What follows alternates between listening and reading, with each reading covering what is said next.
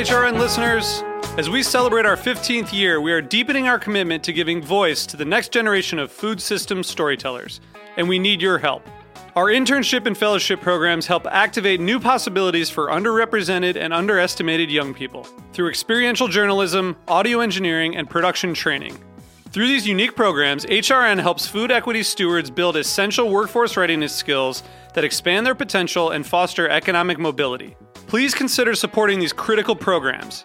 And with a minimum donation, you can be entered to win a dinner for two at an amazing restaurant in one of eight cities and tickets to a concert at a great venue in one of those cities. We have incredible partners across the country who have donated, as they also share our passion for helping to educate the next generation of food systems storytellers. Check out heritageradionetwork.org slash 15 to donate and enter to win today. That's heritageradionetwork.org slash 15 to donate and enter to win today. And make sure you donate before March 31st. Thank you.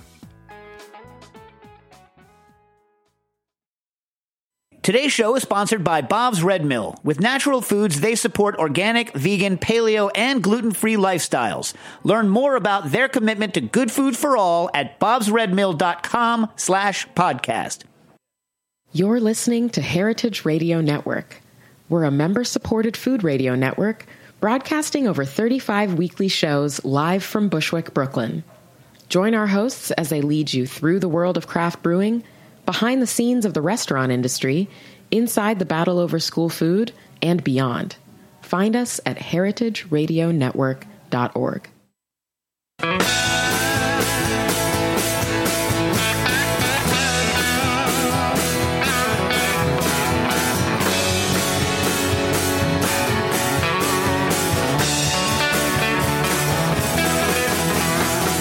Hey, hey, hey, welcome to Beer Sessions Radio on the Heritage Radio Network. Hey, it's uh, April 25th, 2017. This is our April Sour Show. We've got some good buddies here. I'm Jimmy Carbone from Jimmy's Number 43 and the Good Beer Seal. Let's go around the room. Everybody introduce yourselves. Hey, this is Stephen Valand from Brooklyn Brew Shop. Hey, I'm Brian Strumke from Stillwater. Hi, it's Erica Shea, also from Brooklyn Brew Shop. And I'm Daniel from Jolly Pumpkin Artisanal Ales. And Iain Kyle, also from Jolly Pumpkin. You can tell these guys aren't from New York. All right, welcome to the show, guys. April sours. We're going to talk about sours. We're going to talk about some uh, home homebrew inspirations, and uh, let's just cut to the chase right now. Stephen and, and Brian, you guys. Um, Brian's got his great beer that, that Gose Gone Wild from Stillwater, and uh, Stephen and Erica, you guys made a, a, a Brooklyn Brew Shop beer kit. Let's talk about how how that idea came about. Yeah, Kick us um, off talking about sours too. So. Yeah, so we we've done a few collaborations, and we've always really liked uh, Stillwater's and Brian's beers, and we were actually at his uh, bar uh, of Love and Regret in Baltimore, and we started tweeting at him, and and it just kind of cascaded from there. And by the end of our dinner, um, before the check came, I think we had a collaboration in the works. Even though what the president does Twitter, right? yeah, if, if it's good enough for, for the president of the United States, then it's good enough for us. So you guys just made the whole deal over Twitter. And I'd say that this, the result of this kit is far better than most of uh, the president's tweets. Yeah, but this, so let's talk about the beer. So this is the Gose Gone Wild. It's April Sours Monster. Everybody, cheers! Uh, Cheers. we're also Cheers. tasting some Jolly Pumpkin beers. Yeah. And Brian, how did you Across come up with this cheers recipe to in the ya. first place? Gose Gone Wild. Um, this was part of uh, the beer started. I was doing this uh, series of um, a series of beer projects called the Remix series, where I would like uh, just swap recipes with another brewer, and um, we give our own twist to the to the beer, and then also even like the the des- the design, like the artist would kind of like make their own riff, and just a you know just a fun way to collaborate. Um, so this came about when uh, Westbrook and I did traded recipes, and I t- I just took their basic Gose recipe and just blew it up with a lot of dry hops, Citra and Amarillo, and then fermented it with uh, a blend of saison yeast and Brettanomyces. What do you guys from Jolly Pumpkin? What do you think of this Stillwater beer? It's fantastic. Delicious. Yeah. I Yeah, like no, to it's, drink it's, it. it's it's definitely it's it's it's, it's punchful, man. It's it's a, a This, real oh, th- this is a different version now. I, I do like a so the the name "Gose Gone Wild" is obviously a play on "Girls Gone Wild." You know the the video series. Can't believe I'm drinking Yeah, the- this now. So, um, so basically, this the the um, to, to kind of make a branch off of um, the series, I, I made uh, the Gose Gone Wild World Tour.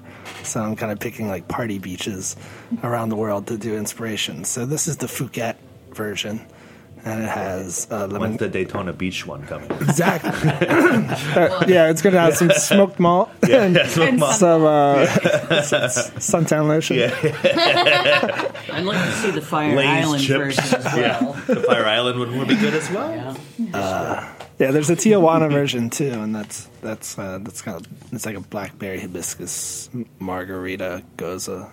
Do people really like sours then? I mean, because you're making this fun, you're putting all these different flavors. But what do you guys think about you know just sours in general? You guys at Jolly Pumpkin, you've always had kind of like open fermented wild yeast stuff. Tell us a little bit about, your take on some beers like this. Yeah, so what we do is uh, everything we uh, open ferment uh, through primary fermentation in you know open top steel vessels.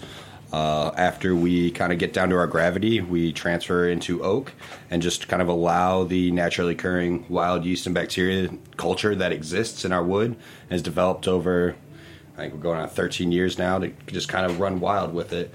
Um, You're, go- you're running wild too. yeah, so we, uh, you know, Ron really plays the uh, let's see what happens sort of thing. You know, he likes the magic that goes on. Uh, we don't we don't do any sort of you know inoculation of what's going on. It's all just Dexter um, born culture that kind of comes through. So uh, it's great with you know beers like the Goses that are really you know taking off and opening up to. Uh, you know a new branch of people that are kind of coming around and you know four years ago even you know sour beers was something that you know was beer nerds niche. were into you know um, and it's definitely brought it out to you know a very wide market now and it's you know it's great we've done uh, we got we're on our third collaboration with Brian now we uh, did one that came out back in the November of 2015, Pinch of Discos. Yeah. uh, all my best, yeah, friends all my are best Pinch friends of are- Let's yeah. be real here. That's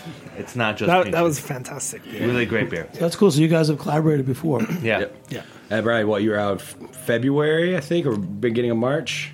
I think it was in February. February. Yeah. yeah. So, uh, and it was an IPA and uh, Mai Tai inspired beer, if I remember correctly. So, those are churning away uh, They're living in the right wood now. right now, Yeah. and They're hanging out. yeah. They'll be ready Brian, let's when go they're back to the beginning. So when I first met you, you were making saisons, you've made sours. Tell us a little about your, your beer making philosophy. I, mean, I know you've traveled and collaborated, but I never really asked you about like, what, what your philosophy of making beer is. Uh, it's it's kind of like a postmodernism take. I think um, I think if I have an mo of anything, it's it's um, fusing modern uh, modern techniques and modern trends and styles with traditional um, concepts. And that's you know kind of the same thing that we like to do at Jolly Pumpkin is you know there's we like to rock the very traditional you know techniques as well with you know the modern twist on uh, you know uh, kind of upsetting the um, that's how to say the the order you know that was established before and you know drawing inspiration not just from other beers but from everything else that is enjoyed you know be it food or experience or time you know around Yeah, Jolly, Jolly, Pump, Jolly Pumpkin was actually one of my biggest influences uh, as a home brewer and such. And I would I'd say definitely that I took this very similar approach as Ron did. It's more of an artistic um, Make good shit. approach. Yeah, Exa- exactly. It's not worry about categories or anything. It's just you know worry about flavor profiles and aromas. And Erica and Steven, so you know, what, what was it like working with Brian on, on this little project you did? And let's taste yours next to it. So we tasted Stillwater Gose Gone Wild Phuket, and uh, let's taste your homebrew. Erica, you come on. Tell, you know, you're working with Brian. You guys are working with different breweries making recipes for your brew, beer kits. Yeah, it's been so much fun to do the collaborations, and really, when we started off, um, we came out with a all grain one gallon kit to get people brewing, and not realize that extract existed. And now we kind of want to do the same thing with sours, and it's just like you brewed it, it's delicious. Sour beers are normal; they're delicious and they're healthier for you. I think. Healthy. Yeah, it's all that good gut bacteria. It's like having yogurt. And you guys are doing. You you have spent grain recipes. You're doing food kits.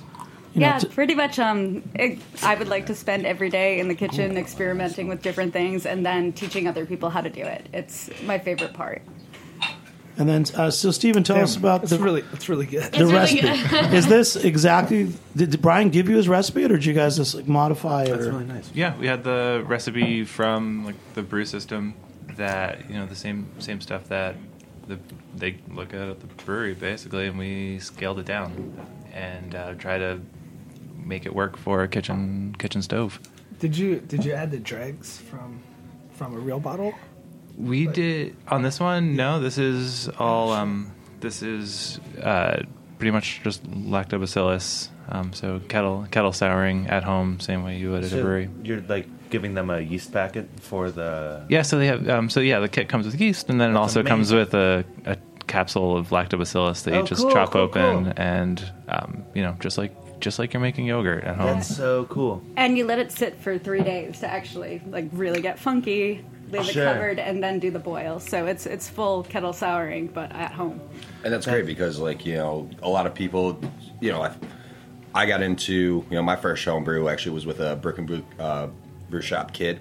And it's a great way, you know, just to have, um, you know, people at home are able to kind of see what's going on or it makes sense for it. They, they see the sour and, you know, figure out how it's kind of done as opposed to it being, you know, this crazy, elusive, magical beer that, Yeah. uh, you know, And really also cool. seeing how quickly things can go wrong.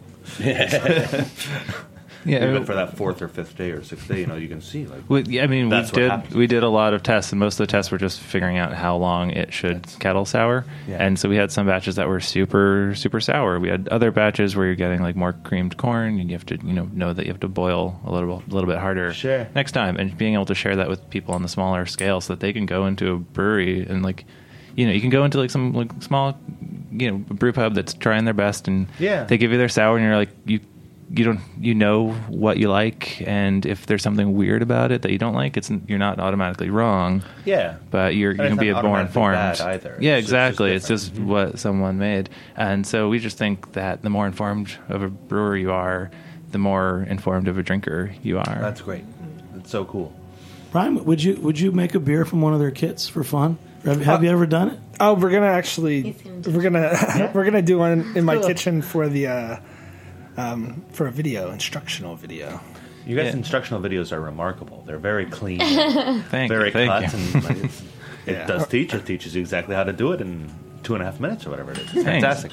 Cheers. Yeah, and Brian alluded to pouring the dregs into your beer, which um, it's something we didn't do on this one, but uh, the actual Gose Gone Wild does have a little bit of Brett in there, and we've been playing with the idea of actually just taking a half a bottle and basically just adding it to your fermenter, which is pretty fun too. You know, since we're talking about your kits, I, I don't usually look at websites anymore, but I went to your website and I checked. You have these great spent grain recipes, you know, and you have food kits now too. Tell us more about you know how you guys have developed as a brand. Yeah, the spent grain recipes um, we were doing really from the start, and it's because if you're a brewery, you're shipping your spent grain off to a farm. Pigs love it, chickens love it, but if you're living in an apartment in Brooklyn, you don't really have chickens. So I felt bad throwing it away. Started drying it out, trying it in different recipes. Um, we do spent grain banana bread, spent grain pizza. Have done like cookies and everything else, and it's just like an extra ingredient. What? Spent grain weed snacks. So I said, Brian, talking to the mic. Come on. yeah, I, I can see you doing that. But yeah, the, the, the I'll say some of the recipes that look good were the spent grain fried chicken, Yeah, Oh, yeah. It was like shake and bake, but Oh, using no spent way. grain. Yeah, That's and you made you made uh, spent grain graham crackers.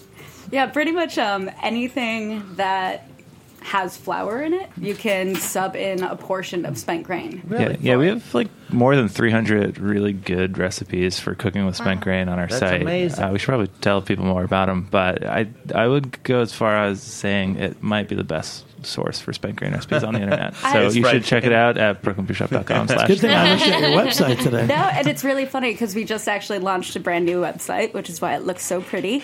Um, and it took a couple days to get the spent grain recipes up, and that was what on Twitter and Facebook, they were like, "Where's the banana bread?" Yeah, Where's it's kind of a second priority. I was getting Get, yelled like- at at all times. the first priority was like making sure people could buy stuff, but Sure. on Twitter we were just like we were just getting these like these comments like every few minutes like I, I'm making this for like this party I'm having like I need to know how to make uh, like beer chicken and waffles using means- sp- making sp- with spent grain waffles and uh, like the spent grain chicken. That, that means there's a book deal. Yeah.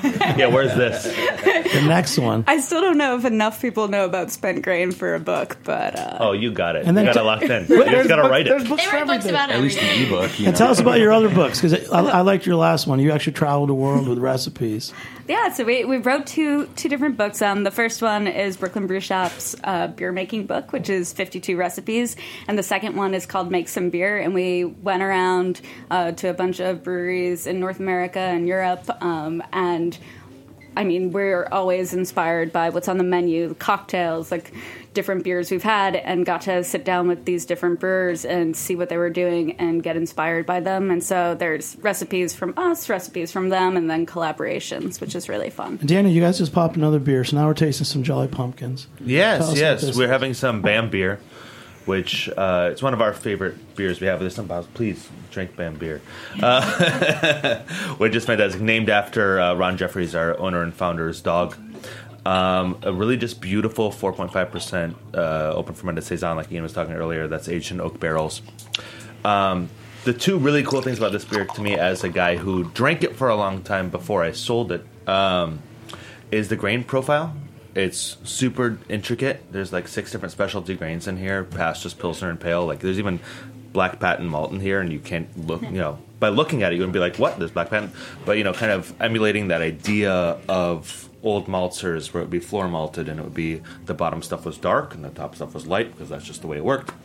Um, so all those things in there, and then also dry hopped, which is really interesting to me. Uh, Yeah, when we started, when Ron started this, this, uh, you know, when we first brewed this beer back in 2004, you know, dry hopping, American, you know, sour and wild ale. ales wasn't wasn't much of a I don't know if there yet, was farmhouse so, ales at that you know, point, really. was, uh, you know, in America, at least. and you know, we don't, you know, put it out there a whole lot with it, but it's just kind of something that was, you know, the old techniques, you know, melding with the new and Mhm. doing something different with it. So. Beautiful. Well, toast to that. We're going to take a short break. Yeah, cheers. Back in a few Cheers, minutes gang. on Beer Sessions. All right. Woo!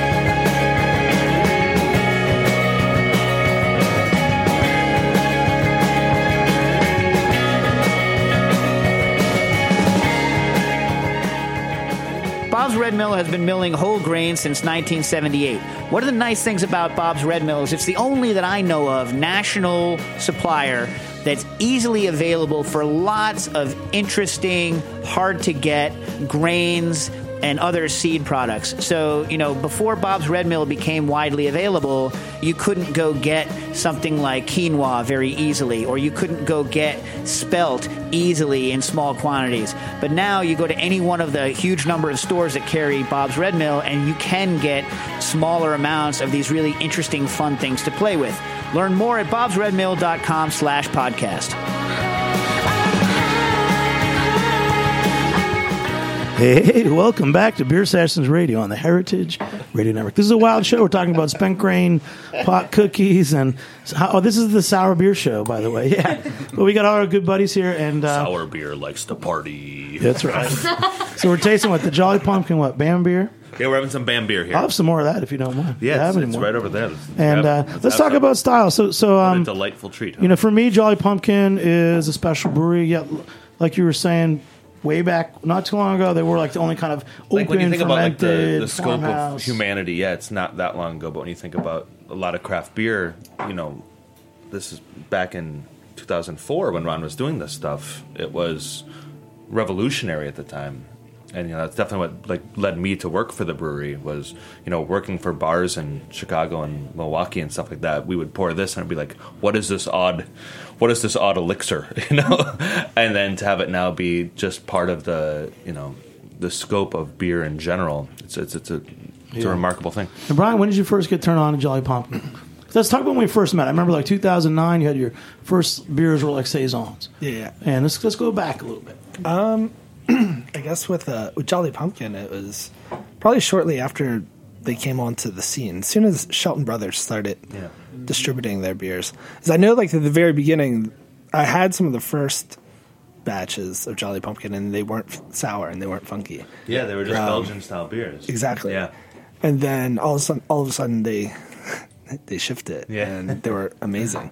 And it was really, um, it was especially an eye opener for American brewing because uh, it was one of the more authentic Belgian style beers, but at the same time, it wasn't it wasn't authentic at all, and it wasn't really Belgian. It was American, and it was wild. And it was kind of like the one of, you know, Ron is like the godfather of American wild ales. Yeah. I always feel bad saying that since I work for him, that I feel it's almost like sycophantic, but it's also true, like, just as a beer guy first, like, it's a remarkable thing to kind of see a lot of that influence kind of spread out and, like, you know, buying your beers too, you know, like, in that same time, like, the, you were pushing that same boundary, and it was, you can definitely see the people that Ron collaborates with are people that have also done that kind of next wave sort of thing. It's really important. Brian, what, what has it been like for you collaborating with Jolly Pumpkin? Uh, it's been it's been it's been great. Uh, Ron and I have you know developed a really you know really tight friendship over the past few years. Do you and have that- something? And uh, what did you bring? You guys telling secrets? Come on. We have something. We have. To, Do you have a surprise me? Keep talking, Brian. oh, it's, it's nothing good. It's nothing that interesting. I promise. It's not weed snack. Yeah. Well, actually, We flew in. One track mind. let me tell you about what Ian found in Washington Square Park or whatever it was. Like, what'd you get? You got to treat something. Welcome to New York, boys. Uh, it's been it's uh, been really interesting. and It's because because Ron's been su- such an influence on me. It's uh, it, it's kind of challenging to to collaborate because it's it's almost we do have a, a similar view when it comes to brewing. So in order to to kind of it, to, so it's hard to kind of find a you know the things that really distinguish us ourselves. Jim Barnes, you're, you're the Shelton Brothers rep. Uh, Oh yes, thank yeah. you. Give us your take on Jimmy. Jolly Pumpkin. Um, you also have them in town. You've done some events. Yeah, yeah, they're um, they're one of these brewers that that somehow only Dan Shelton could find in the middle of Michigan, and s- he just that's what he does. That's what he's has been doing, and that's what's helped shape Shelton Brothers and their whole portfolio, taking chances and saying, "This is wild beer. We we we need to see more of this." And so, uh, Jolly Pumpkin is certainly one of those uh, beers that Dan so, sought out, and it's been an institution. I know as long as I've worked for Shelton Brothers. Van Uh, Beer, Calabaza yeah, Blanca. exactly, exactly. Yeah, I mean the best part of hearing about you know the really the foundation and what got Jolly Pumpkin going was uh, prior to uh, Ron you know starting Jolly Pumpkin he was working at another brew pub in the area that uh, we were at. And Dan came by with uh, one bottle of Cantillon. And you know I was talking it up and you know we have this very special beer. It's out of Belgium you know it's this sour wild ale. And you know Ron likes to go all right let's try it. And Dan's like no no no. I have one bottle.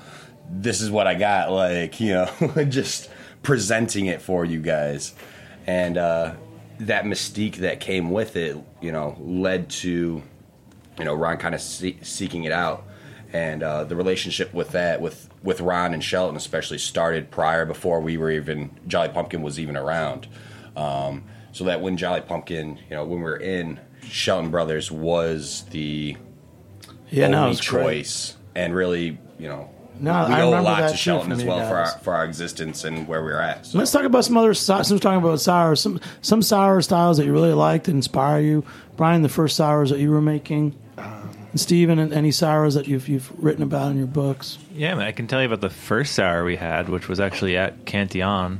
Um, so like before that? yeah. So uh, you might have heard of Cantillon? them, um, but before like before Eric and I like started this company, we went on a backpacking trip to make sure that we still liked each other at the end of the eight weeks. Uh, and this was when we were brewing, you know, as we would think, as you, you can call regular beers. Uh, but we went to Cantillon, and we really just had no idea. And you, you like you basically you do the tour, and you get the pamphlet that's in like three languages.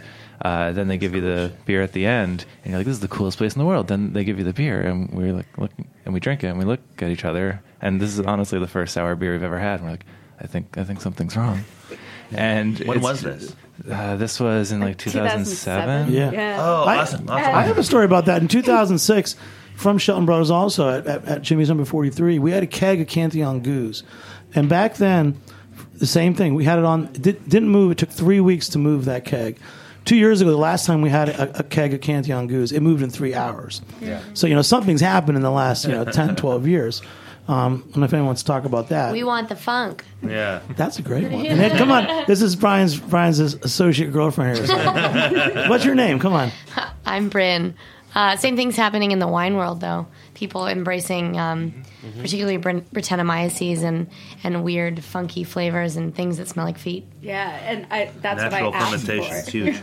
People are into it. It's not a bad thing. It's part of his natural fermentation, Daniel. Yeah, I think so, right? 'Cause, I mean, a lot of those natural wines, it's just it's- like letting it be, and it's Yeah, kind of un- uninterfered and and sometimes for the worse and sometimes for the yeah. best. Yeah, It doesn't mean it's going to be good. It's just going to Yeah. be Not, something. not gonna all, be not, honest, Not yeah, all, not all, whatever honest. Yeah, honest. that, remind, that, that reminds me. There's like in Best Pizza. There's all these um, paper plates that have little crayon or marker sketches, and one of them is a can, uh, picture of a can of Four Loco, and it says it does a lot of things, but it does, but it doesn't lie. So this is Brian's bringing in uppers and downers. I love this. And Erica, any, anything else about sour beers you want to tell us? I know. I, I mean, I love sour beers, and it's been actually Natural fermentation. really fun to turn people onto it because. Um, I mean, I didn't actually like beer until I started making it, and then fell in love Really? with beer and all different styles. But um, for people who don't think they like beer, often I'll give them a sour, and they don't. They're like, I didn't Yeah. know beer could be like this. That's so- it's acidity is, is is such a huge part of the human palate. That, Yeah. you know, it's like as growing up. I mean, we love fruits and you know candies. So we put acid in you know all kinds of cooking. You know, that- in order to you know to draw us in and to satiate our appetites. yeah. Yeah. And and Stephen, you you travel a lot, and it's amazing. So you said you were just in Scandinavia. Tell us an observation you had about Yeah, bottle we- shops and sour beers. Yeah, we were just in. Uh, we just did a trip to Stockholm and Copenhagen, and what we found in in Stockholm is, is basically in Sweden you can't sell beer over three point eight percent uh, in any store other than the Systembolaget, which So is it's the state-run liquor store. Yeah, or New Hampshire even, and um, so it's pretty you know huge. Um, it's a thing to overcome if you can't make beer that's over you know basically 3.8 percent. So all these bottle shops are now popping up in Stockholm, like just like four in the past seven months, uh, all really proud of the fact that they can only serve. Uh, three and a half typically is what they mostly do. So you have like Folk and Friends, you have uh, Folk Uls Butiken. So Folköl is means basically a session beer. It's a, it's a low alcohol beer. Yeah, we just And made a version of our um, tropic uh, tropic tropic punch ale Mm-hmm. that that um, I do with Dugges in Sweden called Tropic Folk, and they, they Yeah, were like, folk. "Yeah, we want to call it, we want to do a version called Tropic Folk." I'm like, the hell, Yeah, exactly. You go, you go. mean? There's like a store called Folkenreds. You're like, why? I don't understand this. Like, folk is this folk music? Do they really like it in Stockholm? But then you go into these stores and there's they've a really good selection. But and I accidentally before I kind of fully realized this, I, I walked away with like a ton of beer and I got home and I was like, they're all three point five percent. What the heck? Um, and they're all basically their shelves are just full of sours and like some session beers, but mostly sours. And you're getting some really weird stuff with like alternate berries, kind of the same food culture that's taken over Scandinavia with like foraging has taken over the beer scene there. So we got something with something I think loosely translates to pigweed. and Why not? yeah, we got another another beer um, by There you go, Brian. Spent grain and, and pigweed. Yeah, we got another beer by Bracaria that's made that's uh, soured with sourdough. So let's go like to the, the Actually basic good. sours for Some like drinking. Kvass beers. Let's let, let's go back to some of the basic sour beers like Berliner Weiss, the simple sours like from Peekskill, you know the original goses from Germany. You know they're all very low alcohol. Talking about that, and they seem to be refreshing. Does anyone want to take a stab at the origins of, of these styles of beers? The the lighter, easier drinking One of the- one of the- we're, all, we're all chomping at the bit, like What- history, history, history. Uh, yeah, I mean, I think it's it's it was just where things came from. I mean, beer was originally low alcohol, and most beer was sour. Yeah, there wasn't um, really a choice on it. You know, it's it's actually something I think that you know we got away from. Yeah, you know, I and it's a return to, you know, the norm or you know what was. So Be- and beer as we know it now, it's modern modern beer. Mm-hmm. No, it's just, Even you, like- you can call it as traditional as you want, and it's only traditional back to a certain date. Yeah. One, one thing that was kind of counterintuitive is when we started making goses, we were looking at like the Leipzig gose, which and and we Bayerischer Bahnhof one. Yeah, exactly. And we were thinking like, okay, you have to, you know, you have to do like various like souring methods and um, you know making gose like a traditional way. And then we learned that Leipzig actually had the world's first lactic acid factory making commercial lactic acid. Yeah, And so it was actually the very first like they were they were yeah it was an engineered beer for more than a hundred years. So we were we were trying to do all of this stuff to like create this like natural beer to recreate tradition that we then learned was a very Just food modern lactic acid. beer for its time Just pick it up at your local supermarket. Yeah. we got a little history in there. We're going to take another short break. We're back in a few minutes on Beer Sessions Radio. All right.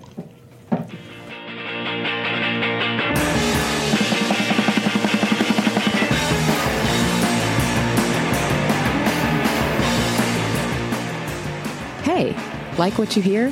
Heritage Radio Network has plenty more. With fresh programming every week, we've got something for everyone.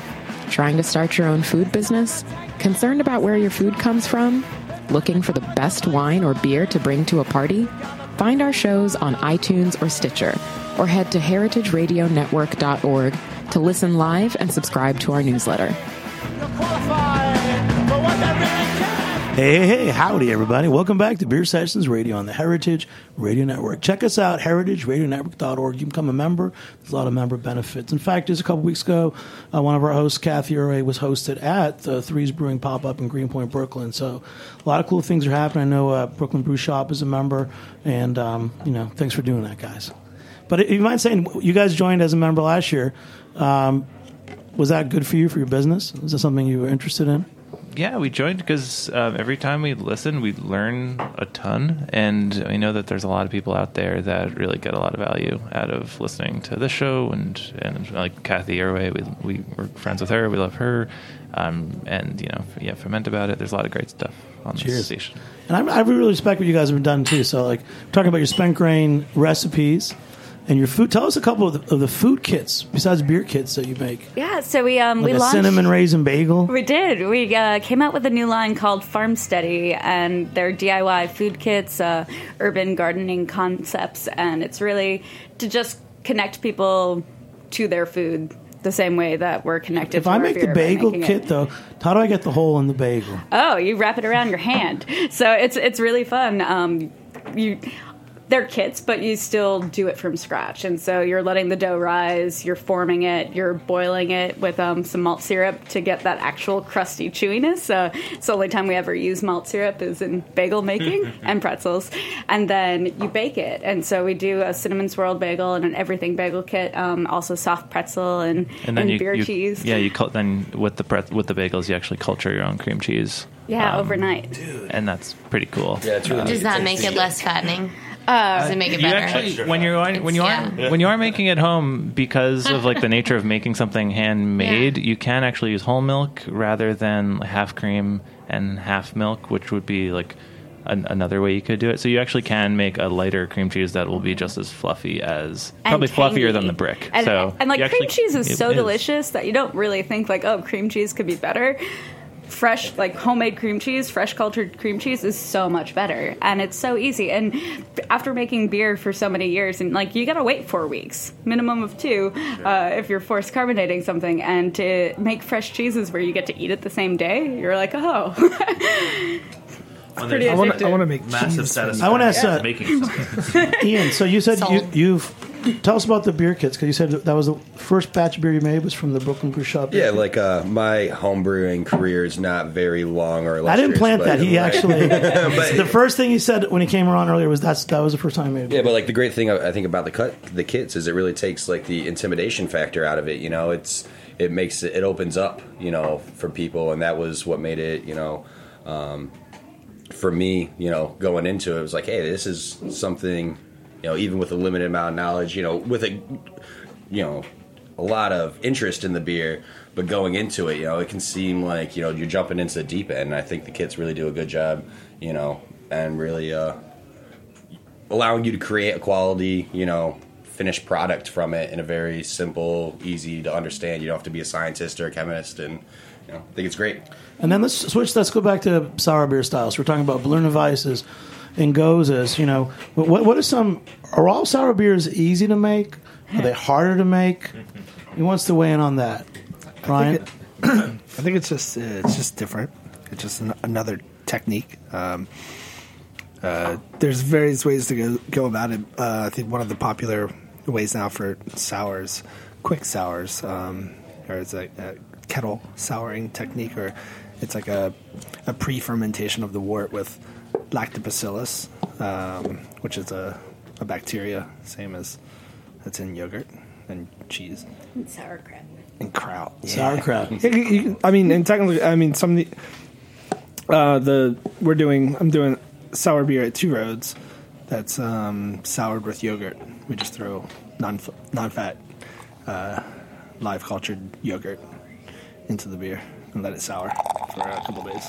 And Have, have you tasted it yet? Yeah, it's fantastic. Is it? What's it going to be called? Do you know? Uh, this one, that one's called Insetto. Um, it's gonna be like dry hopped uh, and has a Italian plums at it. Wow. So there's also for people that add fruit for sour beers. The barrel aging. Jim, you know, you, you guys have a bunch of different sours.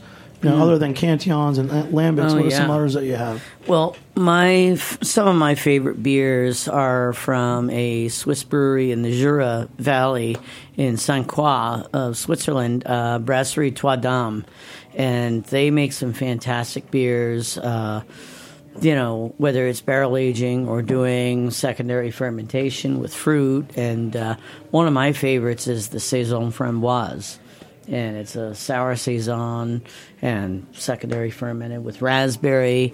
Um, also, they also blend uh, saison yeast with uh, grape must from the local grapes. So there's local Pinot Noir grapes from the local wineries, along with the grapes. So they do that uh, that blended fermentation of the grape must with their saison yeast strain, and those come out fantastic. So I, I'm yeah, that's one of my preferred places, uh, Trois Dames. And Dan, for you guys at, at, at uh, you know Jolly Pumpkin, are there some European sour beers that, that inspire you besides Cantillon? Well, you know, I mean, Ron, I think takes a lot of different inspiration from a lot of different breweries. I'd say a lot more recently has been kind of looking at. This is my point of view. I mean, uh, is that he's kind of looking at a lot of more modern breweries that are around and kind of seeing what they've done to innovate in different ways and taking inspiration from that. I mean, of course, you know, he has his breadth of knowledge of classic brewing, but uh, I wouldn't say there's one specific place where he's looking to there.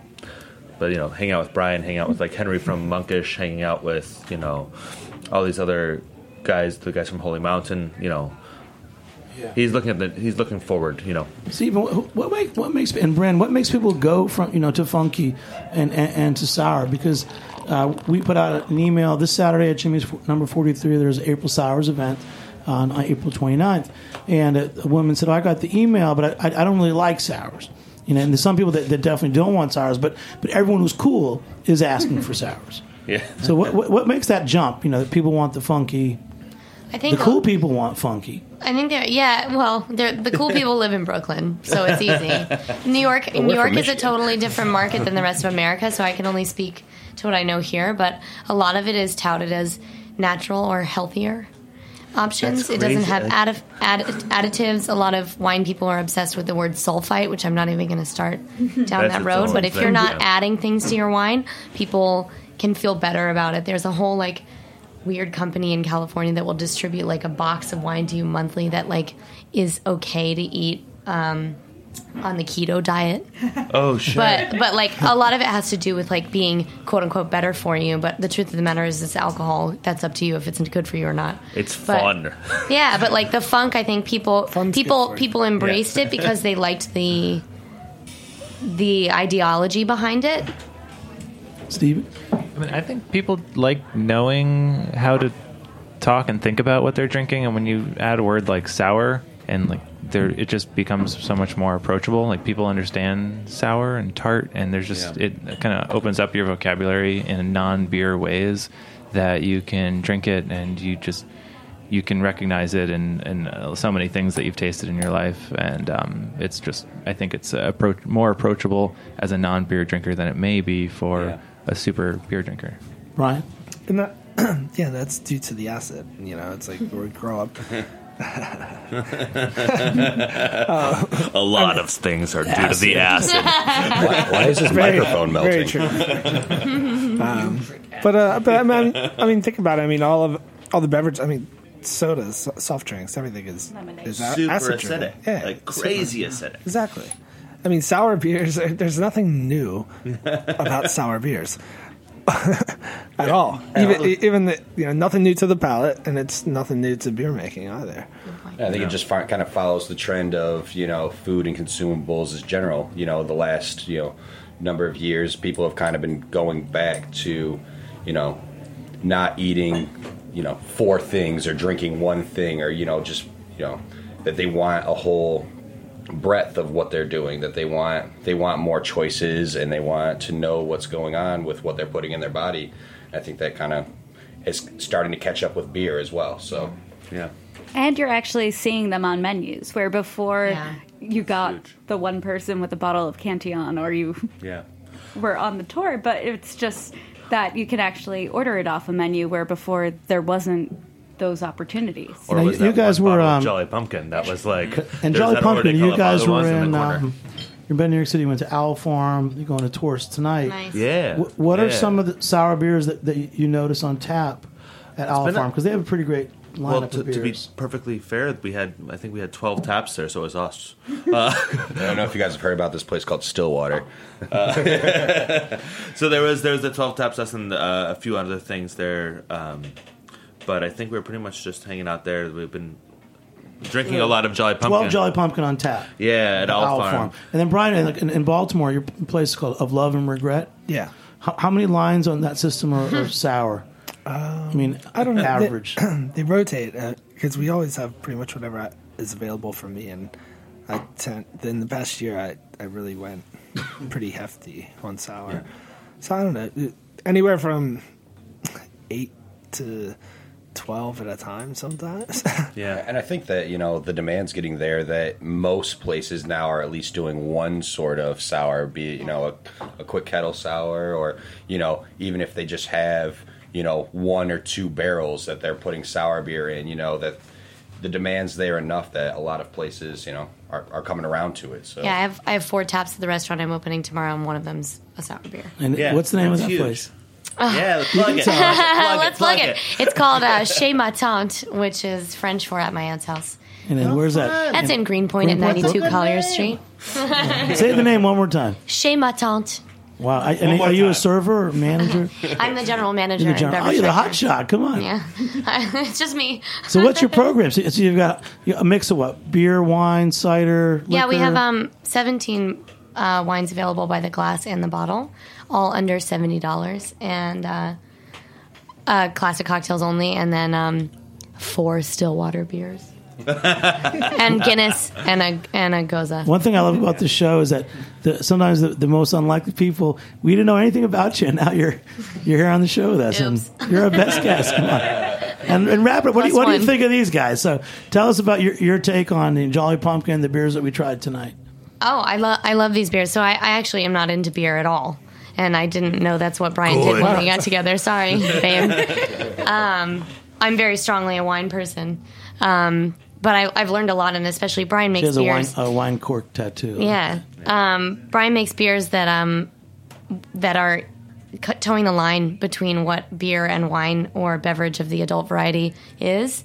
And I think I found it easier to approach sour beers actually first, um, appreciating the acid and, and not so much of the effervescence and kind of understanding that as a natural wine lover Yeah. too. Well, that's cool. so um, after we're going to Tørst after this. Yeah. And then how far is your new place from Tørst?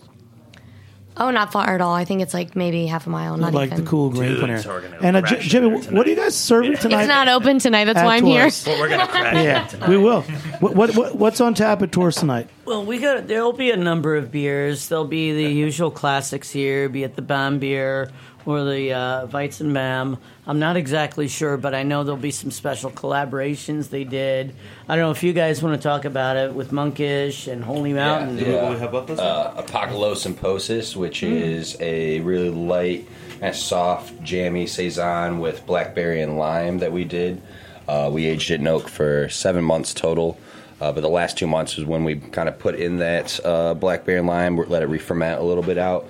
Uh, didn't let it take to complete dryness on it, so you still have some sweetness that kind of comes through. You get a lot of blackberry, some notes of blueberry, tobacco, vanilla. You know, delicious, crushable beer. And you know, And it's also like what 4.3 percent. So it's it's one of those beers that you have and you forget you had it. Well, where did well, uh, I'll have another one? That sounds great. How and it's that? pretty. and it's beautiful. It's a bright purple color. And then are we gonna have the Holy Mountain one there too? I believe, which is a very dry hop Jolly Pumpkin beer, sour barrel aged IPA. which is killer. Sounds really good, stuff. Hey, what about does anyone have a favorite sour beer and food pairing? Ooh, uh, well, actually, I'll I'll give one to you right away because we had that Calabaza Blanca earlier, which is one of our beers, uh, a Belgian wit beer. So uh, has the orange, it has the coriander, has that barrel age, has that wild, you know, Dekkera yeast and the barrel culture, and it is the best beer with oysters.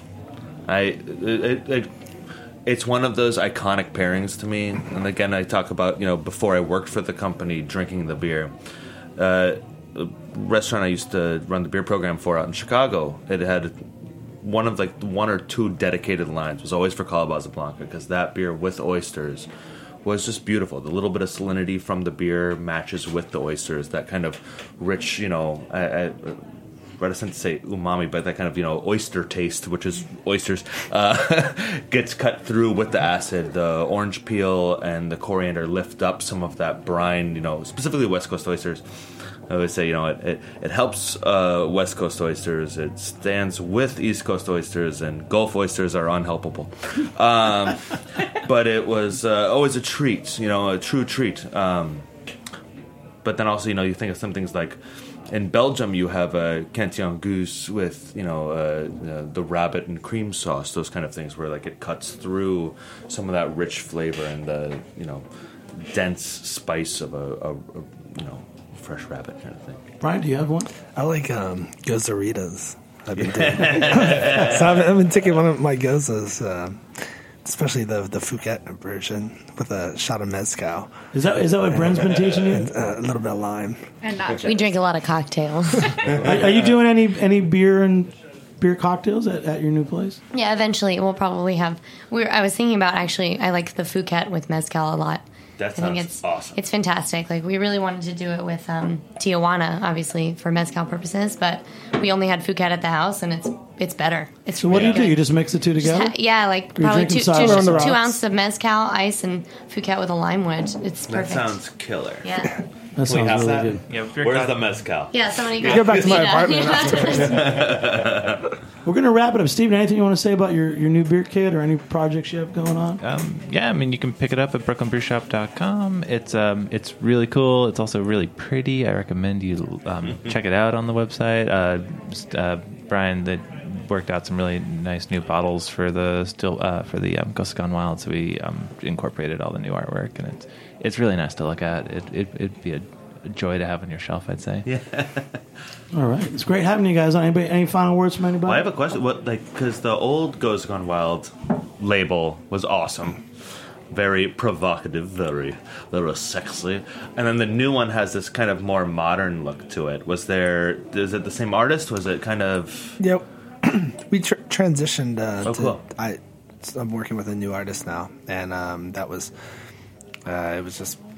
I don't know. It felt like it was time to change everything over. Sure. Yeah, I had a, like a schizophrenic identity for a bit, so Sure. um, so anything that stuck around, we had to like. I don't know, refreshing. We've been around for seven years, so it's time to. so often. Eric, anything? No, and it's so much fun to because we'll talk beer back and forth, and then the artist will talk art back and forth, and it's the same type of passion and having oh, having breweries that appreciate that, and it's just like exactly what we love. My last question for Iain. So, Iain, you know, one thing I always liked about Jolly Pumpkin beer is that th- there's there's sourness to it, but they're so well balanced and they're so so refreshing. You know, there's not like one note. It, it, they're very complex, but you know, great beers. Yeah, I mean, we like we like depth and flavor, and we like to be able to drink more than one of them. So you know, it's our ultimate goal is soft, drinkable, interesting beers, and uh, you know, I think that's something that you know everyone, whether they understand it or not, really does appreciate, and I think that's kind of the way it's going for. People are, you know, kind of over that hit you in the mouth sort of phase of craft beer, and people are getting back to, you know, stuff that they can really enjoy. So that's what we like to do. I want to thank all my studio guests for joining me tonight. A couple shout outs. Jimmy's number 43, April Sour is coming up. And a new event we're putting together called the Great Brooklyn Grill Out will be happening May 27th in Brooklyn. CookoutNYC.com. Big shout out to Justin Kennedy, our producer, intern Hillary Fozen, engineer David Tadashore, and thanks for listening. See you next time on Beer Sessions Radio. All right. Woo! Cheers. Thank you. Howdy.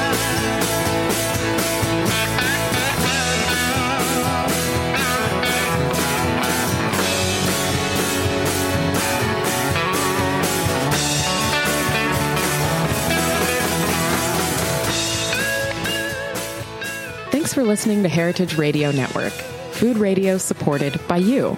For our freshest content and to hear about exclusive events, subscribe to our newsletter. Enter your email at the bottom of our website, heritageradionetwork.org. Connect with us on Facebook, Instagram, and Twitter at heritage underscore radio. Heritage Radio Network is a nonprofit organization driving conversations to make the world a better, fairer, more delicious place. And we couldn't do it without support from listeners like you. Want to be a part of the food world's most innovative community? Rate the shows you like, tell your friends, and please join our community by becoming a member. Just click on the beating heart at the top right of our homepage. Thanks for listening.